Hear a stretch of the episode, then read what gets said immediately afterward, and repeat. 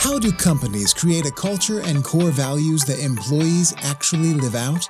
The team at The Receptionist, a Denver based software company, sets out to answer that very question. Welcome to The Fabric. Here's your host, Michael Ashford. In person events and conferences are back in a big way, but with some interesting adaptations. In this episode, I chat with Patrick Casale, the founder and creator of All Things Private Practice, which is a coaching and consulting business he grew out of his own private therapy practice to help other practitioners start their own businesses. Patrick has taken a unique approach to in person events with his business, with some incredible results, and he offers a behind the scenes look at all of it in this conversation you're one of those people that uh, I felt like you had already been on the show for as much as you and I interact offline, but I felt like you were you were already a guest, but come to find, man, this is your first time to the show. So welcome to the Fabric. Great to have you on, man. Thanks, Michael. Yeah, it's been great just getting to know you over the last year and, and just staying in touch and becoming friends. And I think that makes these conversations a lot easier. Absolutely. Absolutely. And I'm I'm really excited about what you and I are going to be talking about today because you've grown your business through a pretty unique strategy through events, but not the traditional like putting on a large conference or or even going to large conferences. So I want to get into that and see if there's maybe something that uh, our listeners can take away and how to grow their own businesses. So first off, let's just kind of set the table here. You're a former private practice owner. Am I am I correct in that? That has made the jump into some entrepreneurship in a different way. Kind of describe your journey up to this point and set the stage. Sure. Yeah. Um, I hate doing introductions, but I will set the stage. so my name is Patrick Casale. I own all things private practice and resilient mind counseling. So I'm no longer a private practice therapist, but I do own a group practice here in Asheville, North Carolina. We have, ooh, we just brought on two new therapists. We have 17 therapists right now and two med managers and an office manager here in Western Carolina. But I am no longer practicing. Um, I'd made the jump into private practice coaching, consulting, entrepreneurial coaching back in 2020 uh, uh, when COVID was kind of raging at first because I think it was just my ADHD taking over of being in the house so often and having so much like pent up energy and creativity. And I just started realizing like I'm already meeting with um, therapists for coffee and for lunch in Asheville for free and helping them create and start and build their businesses. And everyone would say, you should probably do this for a living. Like you're really good at this. But my imposter syndrome would kick in and I would say, no, no, that's, I'm not an expert at this. Like I'm just offering what worked for me. And someone else already has a very large business in Asheville who does the same thing. So why would you not hire them? And I prevented myself from um, from creating this business for a very long time. So, what then changed your mind and got you to start All Things Private Practice, which, full disclosure, over the last year, the receptionist for iPad and, and our team, we've been working with you as a sponsor of your show and, and your your business there. But yeah, what what ultimately kicked that um, imposter syndrome to the side a little bit and said, okay, I'm going to dive into this?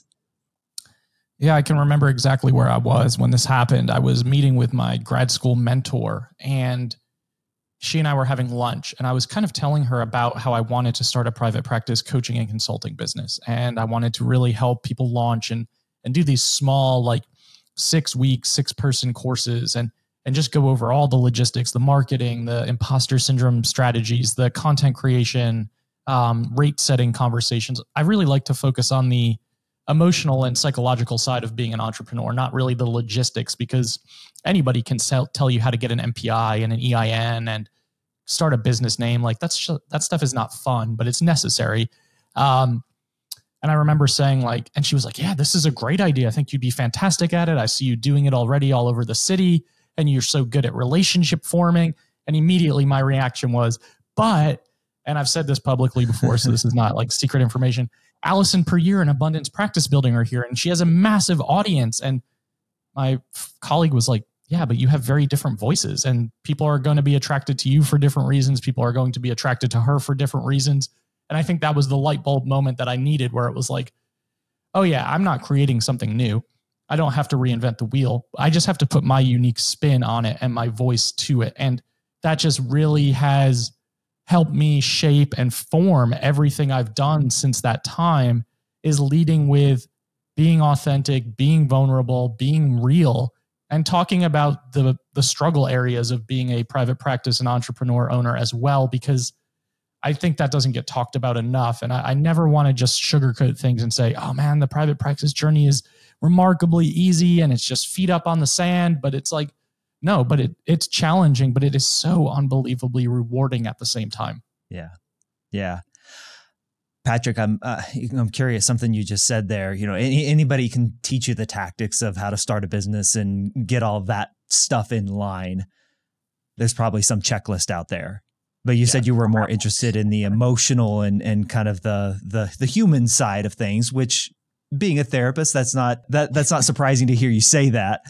Right. But what is interesting to me, and perhaps I think can relate to a lot of people, no matter in what business they're in or what they're trying to do, is what are those emotional hangups that we can get into that we can we can tell ourselves? You mentioned imposter syndrome but what are those emotional hangups that even even someone who has practiced in therapy has to deal with and struggle with? Yeah i, I think it's a combination. You know I'm, imposter syndrome is huge but i think self-doubt and insecurity um, falling into comparison traps and paralyzing perfectionism these things all come up when you're mm. trying to do something new or you're stepping out of your comfort zone. And that doesn't matter if it's a private practice therapist, someone starting a law firm, someone starting a podcast. Like when we are putting so much of ourselves into something and the payoff is going to be validation or affirmation in some way, and people are going to hear you or see what you've created and potentially criticize it.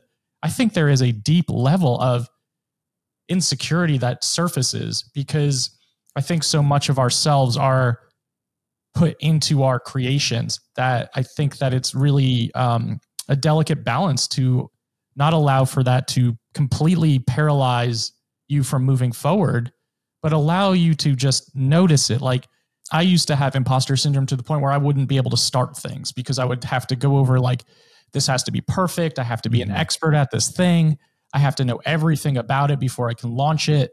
And I realized like this stuff, this self doubt, this insecurity, this imposter syndrome, this perfectionism is really important. Like it should, it should exist when you do something new, when you're doing something scary, when you're doing something unfamiliar.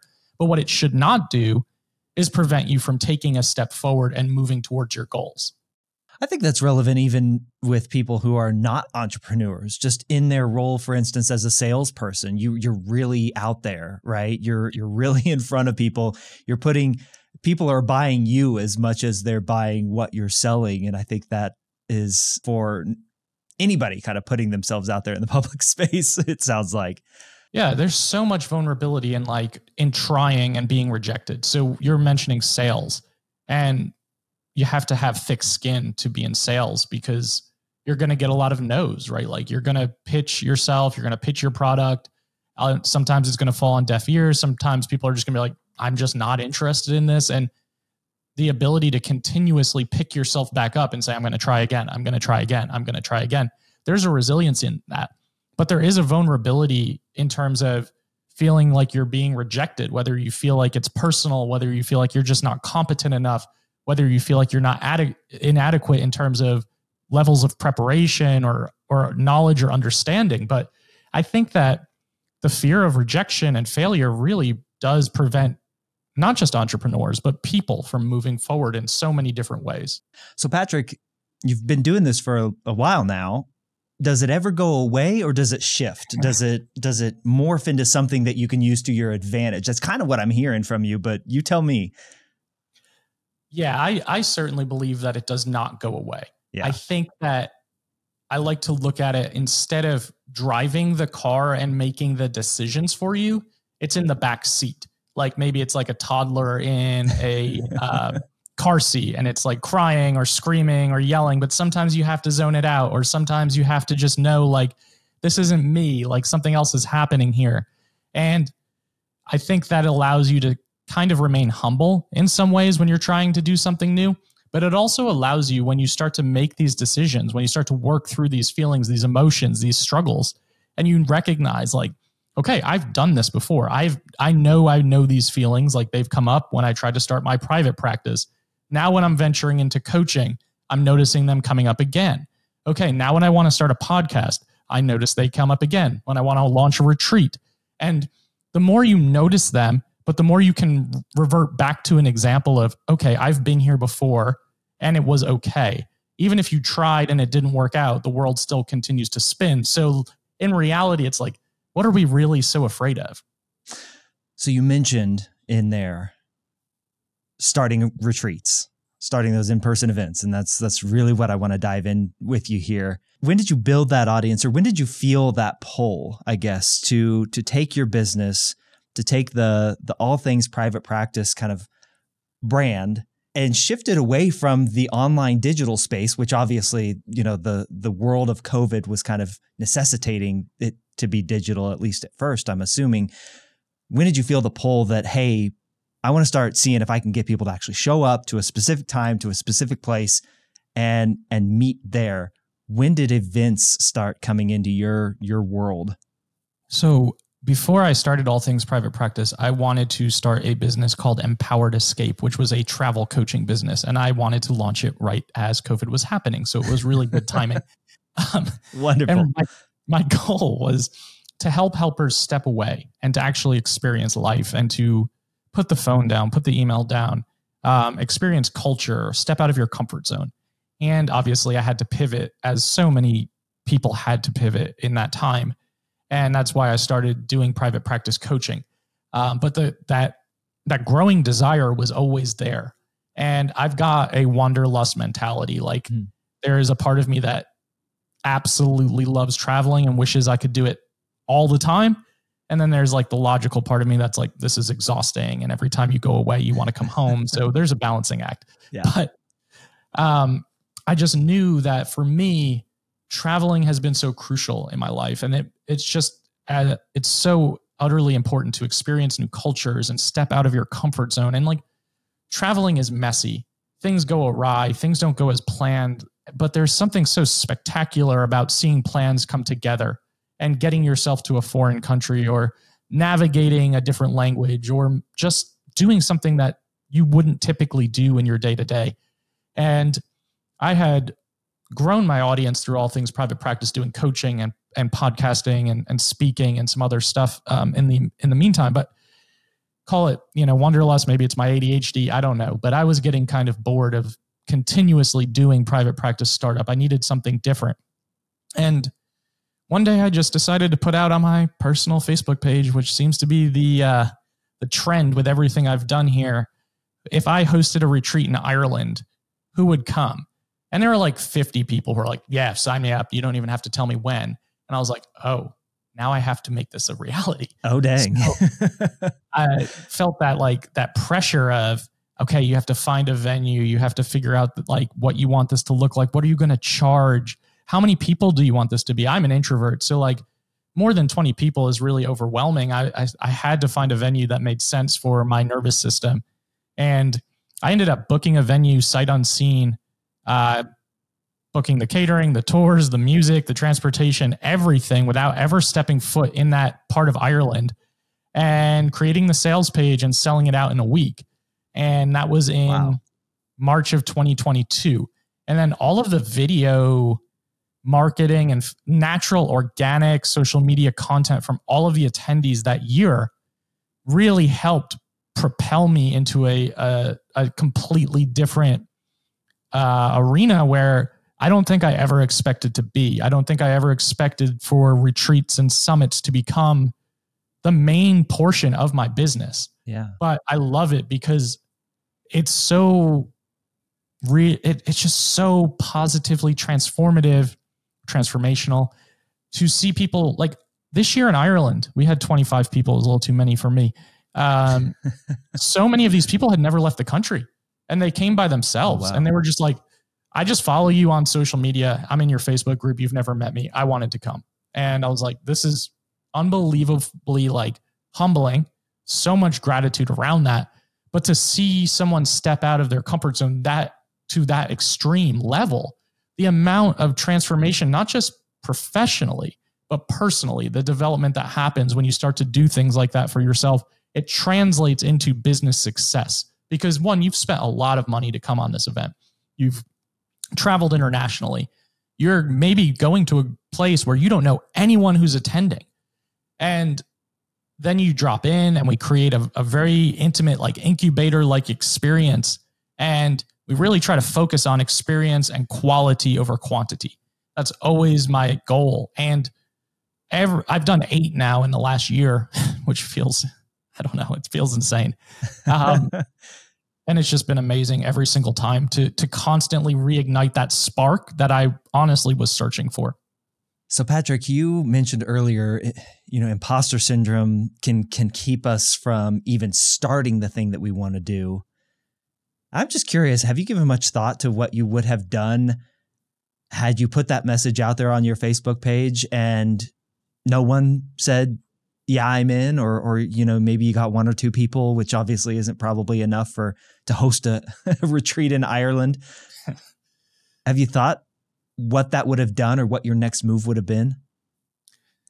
Yeah i think the you know a key for entrepreneurs is pivoting and adapting. And i think i would have done more market research at that time. I do think it would have probably derailed my excitement if you know there weren't so many people but the imposter syndrome really kicked in when it was like so many people, but then you secure the venue and put the sales page up. And then the imposter syndrome's like, okay, so many people were like, yes, but are they going to actually sign up and come? Yeah.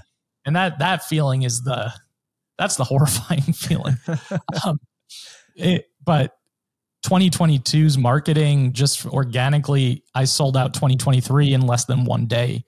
And I think that speaks for itself. But I, I really do think that if if the response wasn't so positive, I probably would have um, taken longer to do it. I think I always would have tried to do it, but I also I want to be really transparent that I also had the ability to take more risk because of the success that my coaching practice has had. Mm-hmm. It's allowed me to take more risks than someone who doesn't have an audience, who doesn't have that financial success yet because it is really scary to invest in a venue and pay for tour guides and catering and all the things that you have to put money and deposits down for if you don't have an audience built up. And that's something that I do see a lot of people struggle with who come to some of my events because I run a retreat planners blueprint retreat. I hate that name. Got to figure out a better one. uh, but if you don't have an audience, it's it is very challenging to market a big ticket item. All Things Private Practice is what, two years old now? Yeah, about two and a half. About two and a half years old.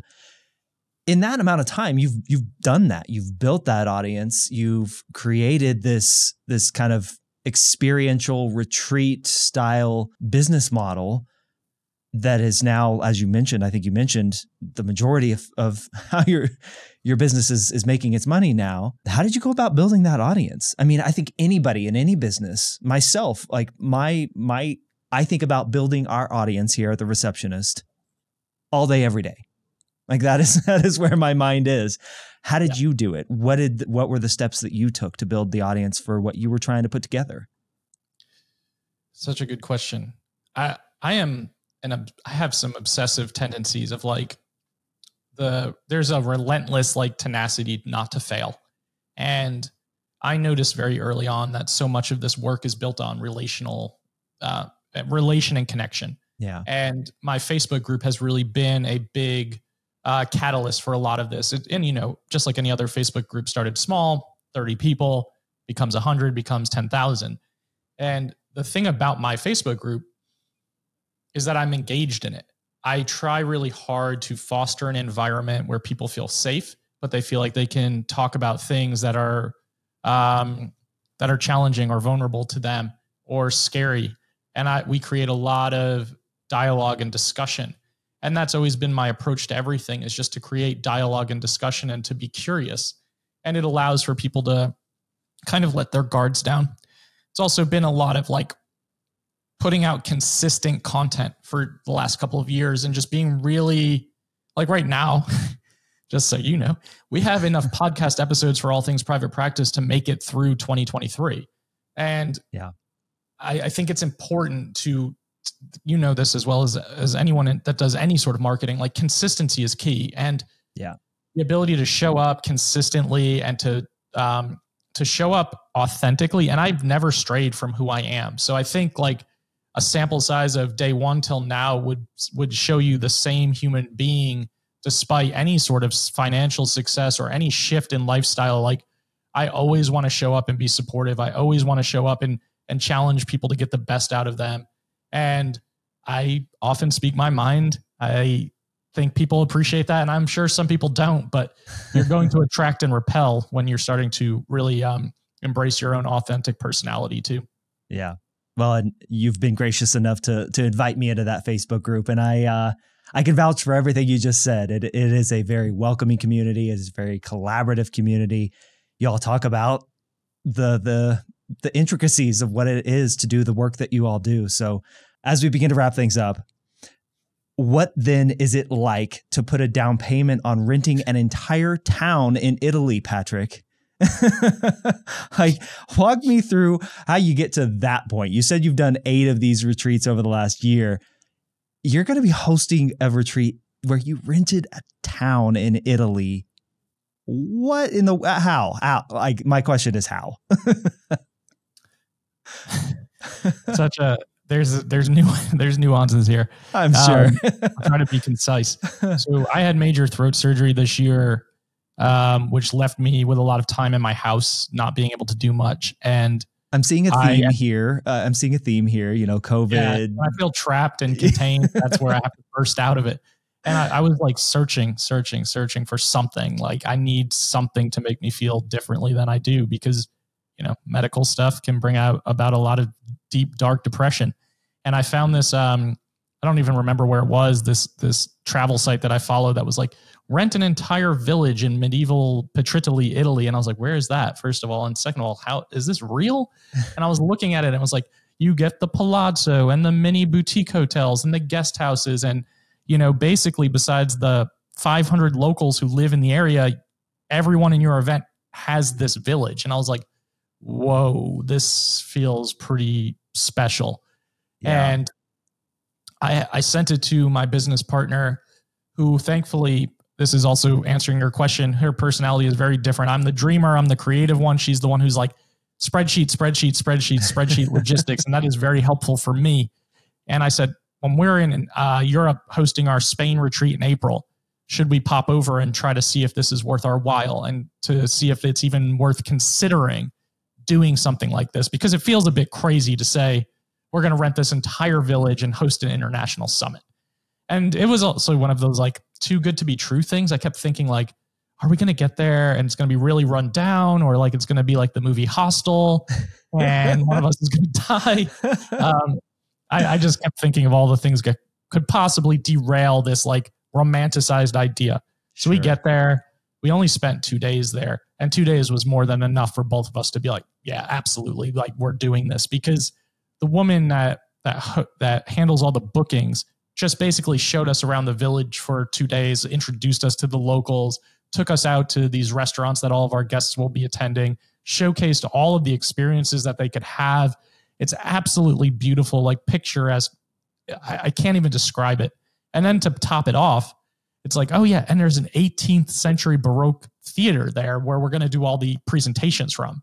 And she was like, you can also hire karaoke to do on the theater. And people are like, it, it just felt like such an extraordinary opportunity comparatively to like the cookie cutter summits in the Marriotts or the hotels or whatever. Yeah. That felt much more aligned with who I am as a person to travel locally, to get off the beaten path, to have really unique, extraordinary experiences that feel like they can be life changing and once in a lifetime. And I was very fearful, Michael. Like a hundred spots, I felt like we were going to be marketing it for an entire year. And we also simultaneously released a retreat in Sevilla, Spain, and Hania, Greece at the same exact time.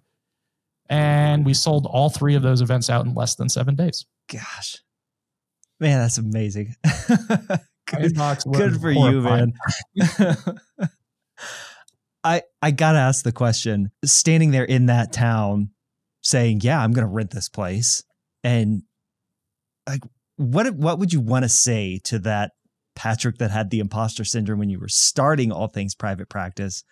hearing you say that you you sold out three international events in less than seven days.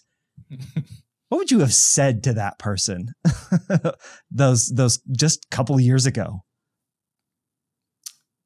i think uh, it's so hard to take in sometimes still to this day i think that yeah. it's just telling that person not to give up and it's a lot of the whole like you can't see the forest for the trees type of mentality like when i left grad school all i wanted to do was work in community mental health that's all i knew then all i wanted to do was start a private practice and i figured that was the end point I started my practice in 2017, and there was never a chance in the world I could imagine myself sitting here talking with you about this topic. Like, this just wasn't a thing.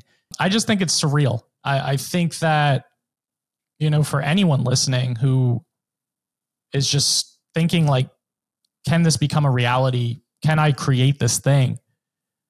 Dream big, you know, like allow yourself to think outside of the box and to pursue those passion projects because you never know when something is going to turn into something fantastic. And saying yes to opportunities really helps as well instead of saying no to everything that comes your way or or just being really closed-minded to things. Building relationships is crucial, but yeah, man, I I have a lot of those pinch me moments of like when is the the bottom going to fall out um, but I think that that type of humility keeps me grounded too. And I don't ever want to take any of this stuff for granted. So cool. Man, so happy for you and, and your business. And we're so, so excited here to be partnered with you on that journey and, and helping you and uh, and your organization. Quick question: You said you and your business partner, you're kind of like the big ideas dreamer. Hey, let's rent a let's rent a village in Italy, uh, and that your business partner was kind of more in the spreadsheets. Do you got do you all follow the traction model or the entrepreneurial operating system model, or is that just kind of how things set up for you there? It sounds very much like that process that we follow here at the receptionist. Yeah, uh, our system, our situation just arose because we had coached at one another's retreats, became good friends, realized we have very different personalities that complement yeah. each other very well. And it just turned into a thing where we both kind of went to each other and we're like, do you want to do this together going forward? Because we were hosting our own events. And not that I don't love that, but it it is a lot less work when you get to split everything with one person and split all the financial obligations with another human human being as well. Makes sense. Makes total sense. Well, Patrick, before I ask you the last question here, where can people connect with you and find you and just learn from you, whether it be specifically to private practice stuff or just entrepreneur your entrepreneurial journey? How can people reach out and connect? Yeah, thanks. So um, everything's pretty easy across the board. All things private practice. That's the podcast is on all major platforms and YouTube. Michael, you've been a guest on there as well. Yeah. Um, there are new episodes out every single week on all major platforms. You can find me on Instagram and TikTok at All Things Private Practice. And if you are in the mental health private practice space, you can join All Things Private Practice Facebook group. Beautiful. All right. So, last question for you here. This is the fabric, and fabric stands for our core values fun, authentic, bold, respectful, innovative, and collaborative. You've mentioned one and how deeply impassioned you are about being your authentic self as you show up in all these places and spaces. But what is your what's the most meaningful of those core values to you that I just mentioned? And I'll, I'll say them again fun, authentic, bold, respectful, innovative, and collaborative. I just want to give my two cents here. Man, the things you're talking about, if the, if that's not bold, I don't know what the definition is anymore. But what resonates with you the most and why? I agree with you. I, I think authenticity to me is the most important piece. Like I, I don't know how I don't know any other way to be. And I do believe wholeheartedly that by being authentic to your values and, and to your personality and, and not straying from that is really has always been my superpower. And I think people are attracted to that and I think that that has served me well. But I I love the acronym. I think all of them are relatable, but I really do gravitate towards the authenticity piece. Beautiful. I thought you might say that, but always got to ask the question.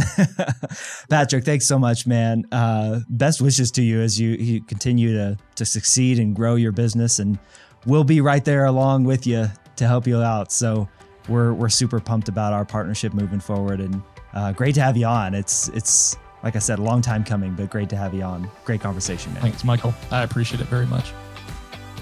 Thank you so much for listening to this episode of The Fabric. Our show is hosted by me, Michael Ashford, Director of Marketing here at The Receptionist, and produced by our creative manager, James Jordan. If you want to see a video version of the show, jump over to thereceptionist.com slash the fabric, where you can watch episodes of all of the content that we've put out on this podcast.